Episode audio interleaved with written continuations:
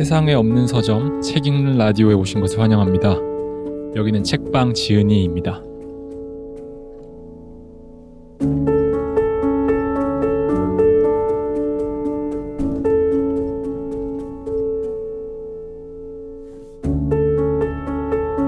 네, 안녕하세요. 저는 책방 지은이의 주인장 가소로이고요. 언제나처럼 저희 같이 얘기 나누실 동행분들 하밀님, 아키님, 민효님 세 분 나오셨습니다. 안녕하세요.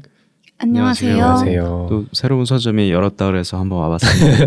네, 여러분들은 여기 들어오시는 순간 제 인생에 들어오신 거예요. 나갈게요. 죄송해요. 잘못 들어왔네요. 큰일 났습니다. 네. 정말 큰일 났네요. 약간 부담이 느껴지실 텐데. 방탈출 여기죠. 깊이 들어가려고 보려고 건축에. 네네. 근데 뭐 다짜고짜 들어갈 건 아니고요. 일단 소개를 좀 드리면은 왜냐하면 좀 카테고리가 확실한 그 프로그램이 아니라 책방이다 보니까 이거는 쉽게 말하면 건축에 대한 얘기를 많이 할 건데요. 주로 우리가 이렇게 사는 주변 공간들에 대해서 관심 많은 분들을 위한 책방으로 보면 될 것 같고요. 그래서 그게 무엇이든 건축 공간이든 생활 공간이든 그런 공간에 대한 말도 하고 글도 하는 사람들에 대한 그런 사람들이 쓴 책들을 공유를 할 거예요. 그리고 그런 책 가지고 같이 얘기를 해보겠죠, 저희가. 그런즉슨 건축가에 대한 얘기만 하는 건 아닙니다, 저희는. 네. 그냥 건축이나 공간에 대해서 얘기하는 자유롭게 얘기하는 분들에 대한 얘기를 좀 풍부하게 가능하면은 폭넓게 해보려고 하고요. 그래서 우리 도시 공간들에 대해서 이야기하는 사람들을 제가 지은이라고 이야기를 하고 있고요. 그렇게 치면 우리도 그런 책에 대해서 얘기를 하는 순간 지은이가 되는 거겠죠. 그래서 여러분은 들어오자마자 지금 지은이가 된. 아직 얘기 안 했는데. 안 했나? 네. 아직은 안전하십니다. 위험한 곳이 맞았어요. 그러니까요. 위험하죠. 공사 현장이에요. 공사 현장. 그래서 이제 오늘 첫 얘기를 시작을 해볼 텐데 역시나 좀 좁은 주제에 대해서 들어가기 전에 얘기를 한번 여쭤보고 싶은 얘기들이 있어서 한번 이야기를 해보겠습니다. 저는 제가 좋아하는 공간이 좀 많아요. 확실한 편이고 좀 많은데 보통 제 주변에도 그런 분들도 있고 아니면은 주변 공간에 사실 무관심한 분들도 있고요. 그래서 세 분한테 여쭤보고 싶었어요. 평소에 애정하는 공간, 애호하는 공간이 있는지, 어떤 곳인지, 왜 그럴지 이런 것도 좀 궁금했어요. 어떠세요? 저는 특정한 장소나 어떤 건물이 떠오르지는 않았고 그냥 생각을 하다 보니까 햇빛이 좀 중요한 것 같다는 생각이 좀 들었어요. 그러니까 저희 집에 햇볕이 진짜 손바닥만큼 들어오거든요.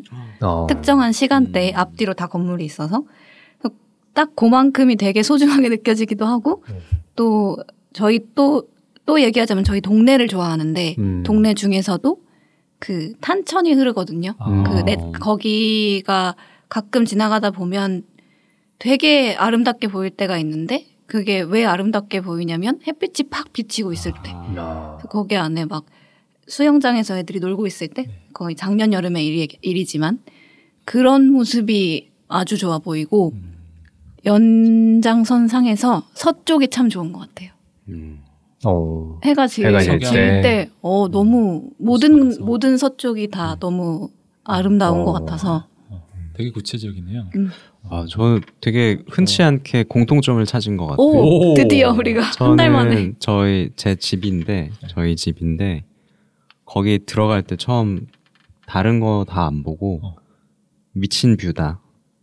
네. 햇빛이 진짜 쏟아지는 그런 곳이고 거기가 그 지역 중에서도 좀 높은 고지대에 있어요. 그래서 그 정남향이라서 남쪽도 보이고 좋다. 그리고 왼쪽 오른쪽으로 질 때는 또 지는 거 이렇게 막 다 보이고 그래가지고 그게 너무 좋고 뭐 다른 단점들도 있지만 집에 동네 자체가 그렇게 좋아하진 않거든요. 그게 확 느껴지네요. 네. 그러니까요. 그 동네 자체가 그렇게 좋진 않은데 주변 환경도 그냥 그거 빛만으로 모든 게 다 해소되는 곳이에요. 네. 빛이 중요하고 빛이 중요하죠. 어떠세요, 하밀? 저는 또 공간 애호가니까 또 집 애호가잖아요. 예전 방송에서도 많이 말씀을 해드렸던 것 같은데 저는 지금은 제일 좋아하는 공간은 저희 집 식탁. 네. 식탁을 제일 좋아하거든요. 식탁을 예전에는 되게 작은 식탁이었어요. 한 뭐 2-3명 앉으면 가득 차는 그런 식탁이었는데 그걸 6명, 최대 8명까지 앉을 수 있는 그런 식탁으로 바꿨거든요. 그러니까 가로로 굉장히 길어진 거죠. 그래서 거기에 아무것도 안 놓고 노트북만 하나 들고 이렇게 앉아있을 때가 있거든요. 근데 그러면 그 공간이 너무 좋아요. 그 넓은, 그러니까 집 자체가 넓다기보다는 그 식탁이 넓으니까 뭔가 생각할 그런 공간 자체가 되게 넓어지는 느낌이 들어서 저는 그 식탁에 앉아있는 그런 시간을 요즘은 좋아합니다. 진짜 우연히도 그 부분은 저랑 또 비슷하네요. 왜냐하면 제 책상 양팔 간격 보다 넓거든요. 제가 일부러 넓은 거를 찾아다녔어요. 잘 때. 그래서 나는 좁은 것 못 쓰겠다. 그래서 부모님이 사주시던 시절에 엄청 옛날인 거죠. 그러니까 그때 되게 넓은 걸 샀었는데 책상이 넓으니까 뭘 다 가진 것 같더라고요. 되게 맞아요. 네, 그래서 생각도 잘 되는 것 같고 이렇게 이제 의도치 않게 저희가 이제 취향도 약간 겹치고 하는 것 같은데 저도 왜냐하면 사실 햇볕을 되게 중요하게 생각하니까 석양 보는 것도 좋아하고 그런 식으로 공통점이 좀 있는 것 같기도 하고요. 그리고 지금 저희가 얘기는 못했지만 뭐 각자만 각별하게 좋아하는 그런 환경 같은 게 있을 수도 있을 것 같은데 제가 사실 예전에는 이런 환경 같은 거 따지는 걸 되게 싫어했었어요. 책상이 좁든 넓든 아니면 뭐 밝든 어둡든 환경은 무조건 이겨내야 된다 이런 식의 생각을 많이 했었거든요. 환경 탓하면은 내가 되게 무능한 사람 같고 장인은 장비 탓을 하지 않는 그런 류였는데 그렇지만 책상은 넓은 거 사달라고 조르셨네요. 그러네요. 되게 모순적인 사람이네요. 그러니까요. 이런 모습을 많이 보실 겁니다. 이미 많이 봐서 그래서 근데 그 태도가 이제 조금씩 바뀌었어요. 이제 나이 먹으면서 바뀌었는데 환경이 되게 중요하더라고요. 그래서 어떤 공간에 가면은 내가 더 나은 생각을 하는 것 같기도 하고 어떤 공간에 가면 그냥 가만히 있어도 힘든 것 같기도 하고 제가 예를 들어서 잠실에 가면 저는 그렇게 힘들거든요. 잠실 사거리 같은 데 가면은 왜요? 거기가 살기 좋다고 들었는데 저는 막 도로가 너무 넓고 이렇게 건물이 너무 큰 게 있고 하면은 걷다가 저는 완전 다 지쳐버리거든요. 사실 맞아요. 그 동네에 살 때는 퇴근하면 완전 너덜너덜해지던 시절이 있었어요. 지금 사는 곳은 이제 좀 아기자기한 곳이라서 동네에 오면 오히려 약간 힐링이 되는 느낌이 있긴 하거든요. 그래서 공간이나 이런 환경이 좀 영향을 많이 미치는구나라는 걸 많이 알아가고 있고 이제 그런 거를 다들 요즘은 민감하시겠지만 많이 알면은 좋겠다 이런 생각이 많이 들었어요. 네. 근데 그 중에서 이제 하나 제가 오늘 이야기를 시작하기 전에 오늘 띄우고 싶은 거는 벽돌에 대한 이야기인데 이제 벽돌이라는 게 제가 언뜻 생각하기에는 뭔가 영화에 나오는 폭력적인 벽돌이라거나 그걸 생각할지 몰랐네요. 아, 그런가요? 손에 드는 상상을 안 했는데 그러니까 지금 손 모양이 몇 번 들어보신 뭔가 그런 아니면 저희가 미술 같은 걸 할 때 그림을 그리던 벽돌 그런 것들이 있는데 사실 공간을 만드는 이제 벽돌 건물 있잖아요. 네. 벽돌 건물을 제가 좋아한다는 거를 얼마 전에 알게 됐어요. 벽돌 건물 너무 좋죠. 그걸 몰랐어요, 제가. 왜 몰랐는지 모르겠어요. 그래서 예를 들면은 계속 손에 드는 것만 생각하셨으니까.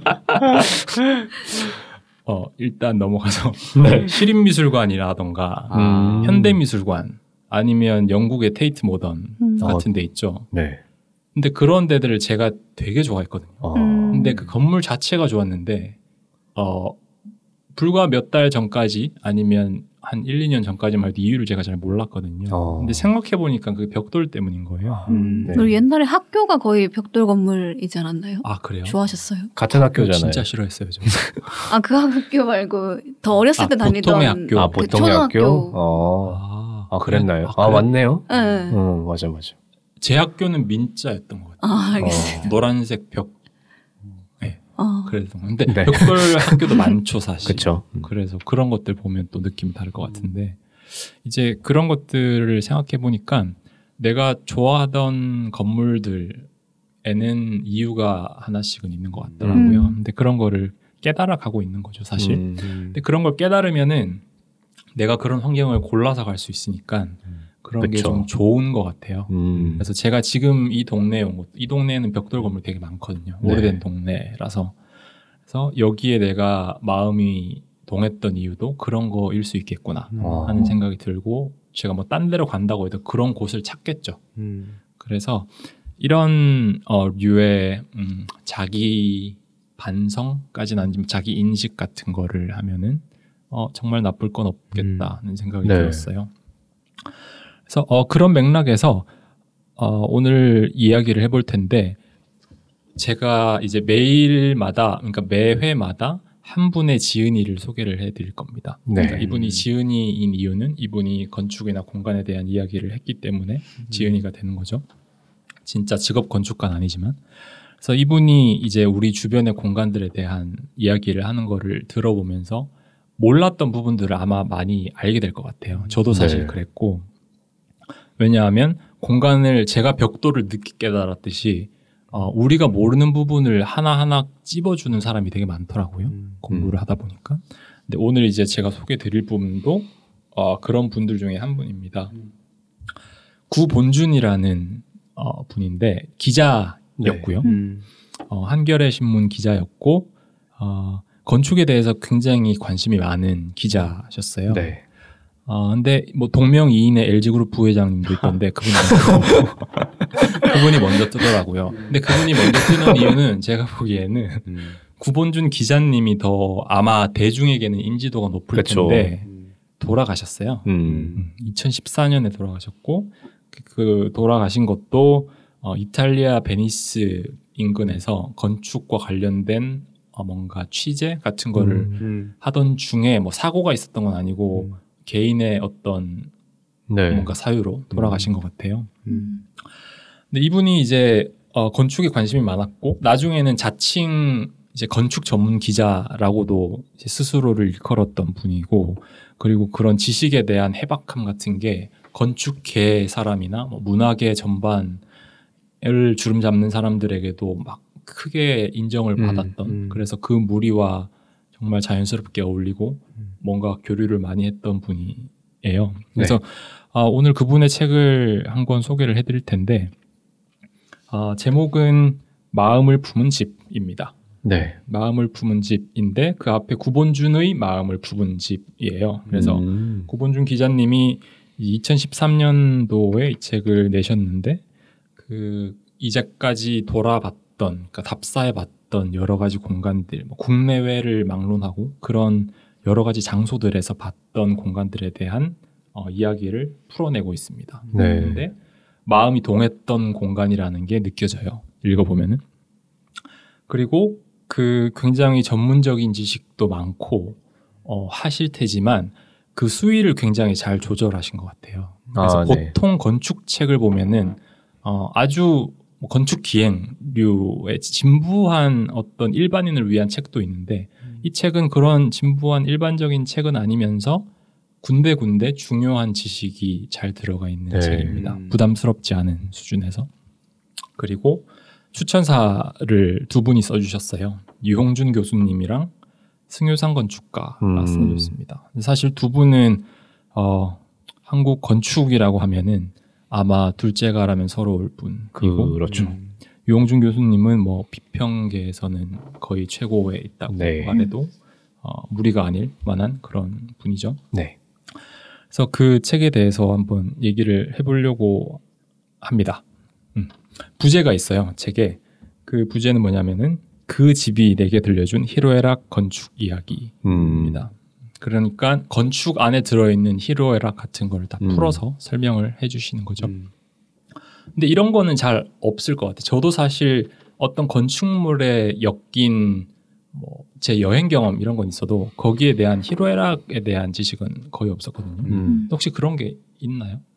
그러니까 건축물, 뭐 어떤 특정 공간, 도시 뭐 이런 것들에 대해서 거기에 담긴 히로에락에 대한 이야기? 네, 뭔가 인상이 되게 강력했다던가 이런 게 있으신지 궁금해요.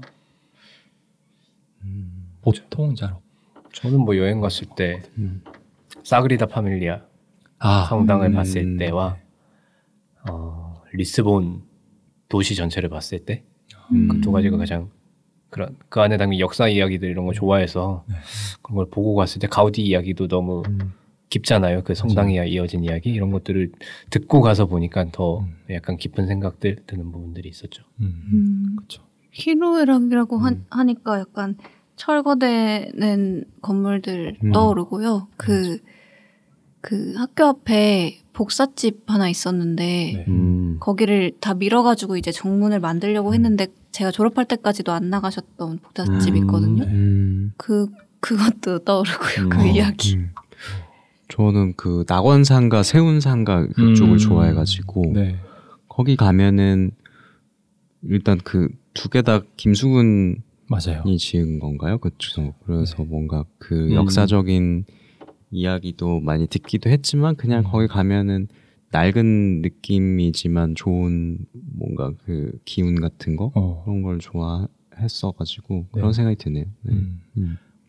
딱 이제 그런 이제 여러 말씀을 해주셨는데 한국에 있는 되게 개인적인 공간도 있고 우리가 다 아는 유명한 건축가가 지금 그런 공간도 있고 외국에 있는 되게 주요 공간들도 있잖아요.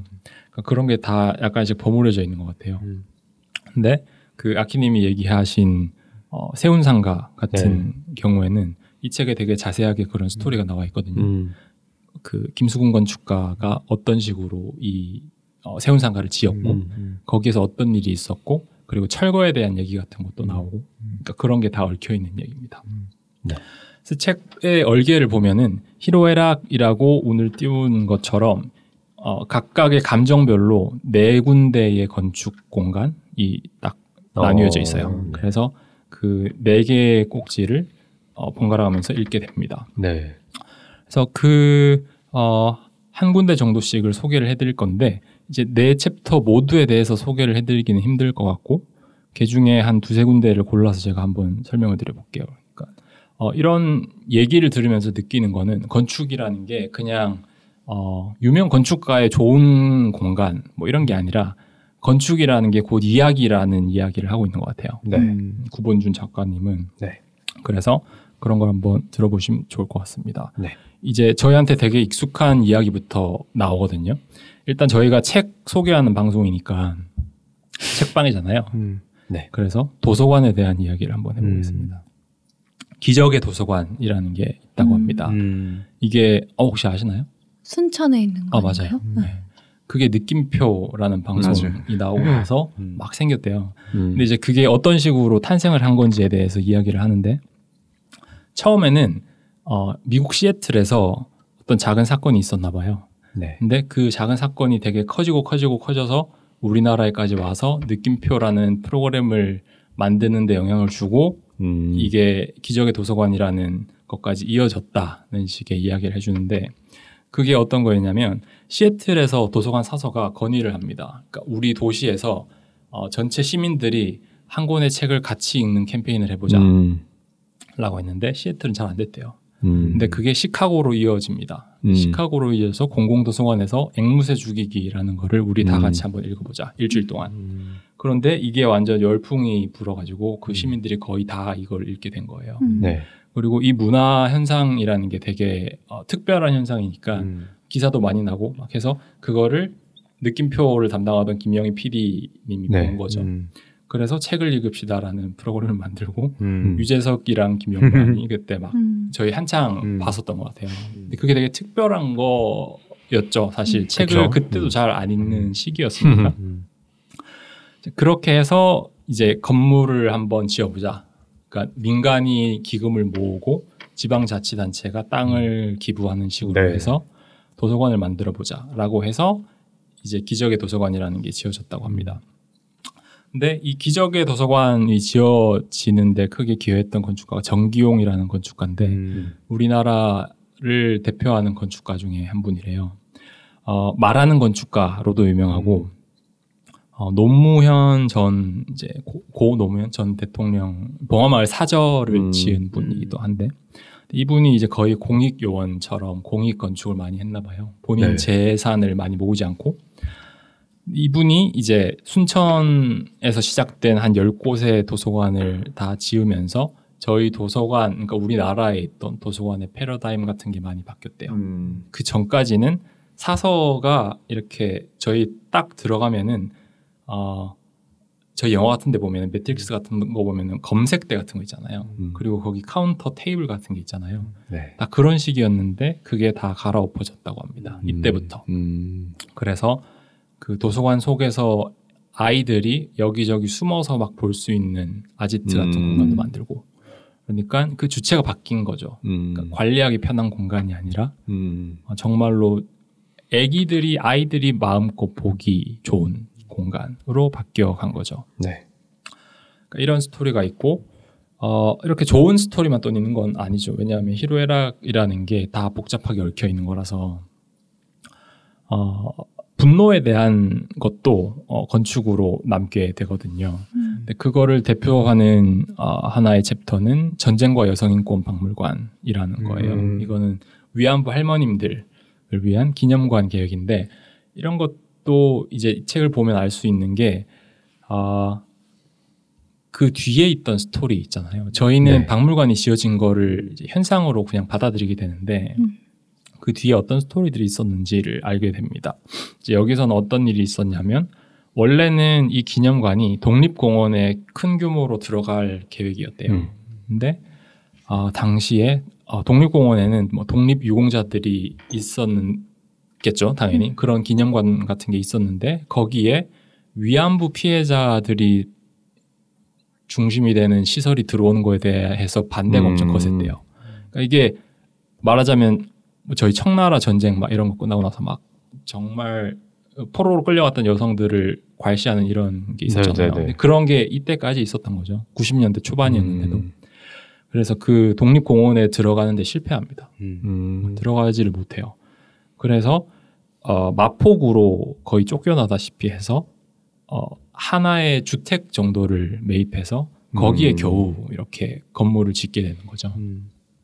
마포구 성산동에 뭐 300제곱미터라고 하니까 되게 좁은 거예요. 한 17m 정도 되는 규모로 줄어든 거예요. 근데 이게 이름은 박물관이니까 굉장히 엄청나게 줄어들어 버린 거죠. 그러니까 할머님들은 이런 거를 딱 봤을 때 박물관이라는 게 지어졌는데 허탈감은 더 커지는 거죠.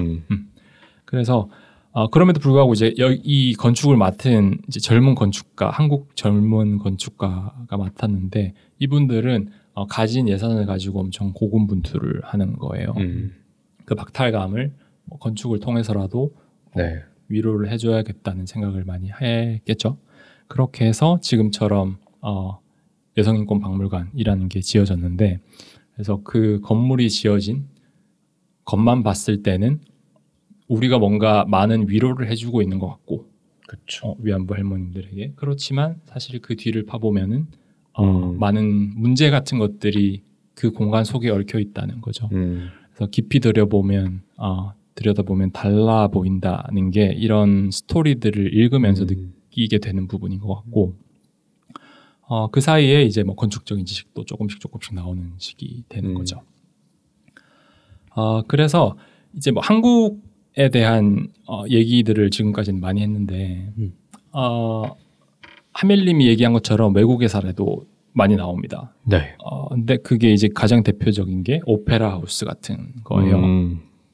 오페라 하우스가 지금은 되게 거대하게 멋있게 지어져 있지만 네. 그게 이제 지어지는 과정에서 또 온갖 많은 사건들이 있었다. 뭐 이런 류의 얘기들이 많이 나오거든요. 근데 그런 류의 얘기들을 되게 다양하게 펼치고 있는 책으로 보시면 될 것 같아요.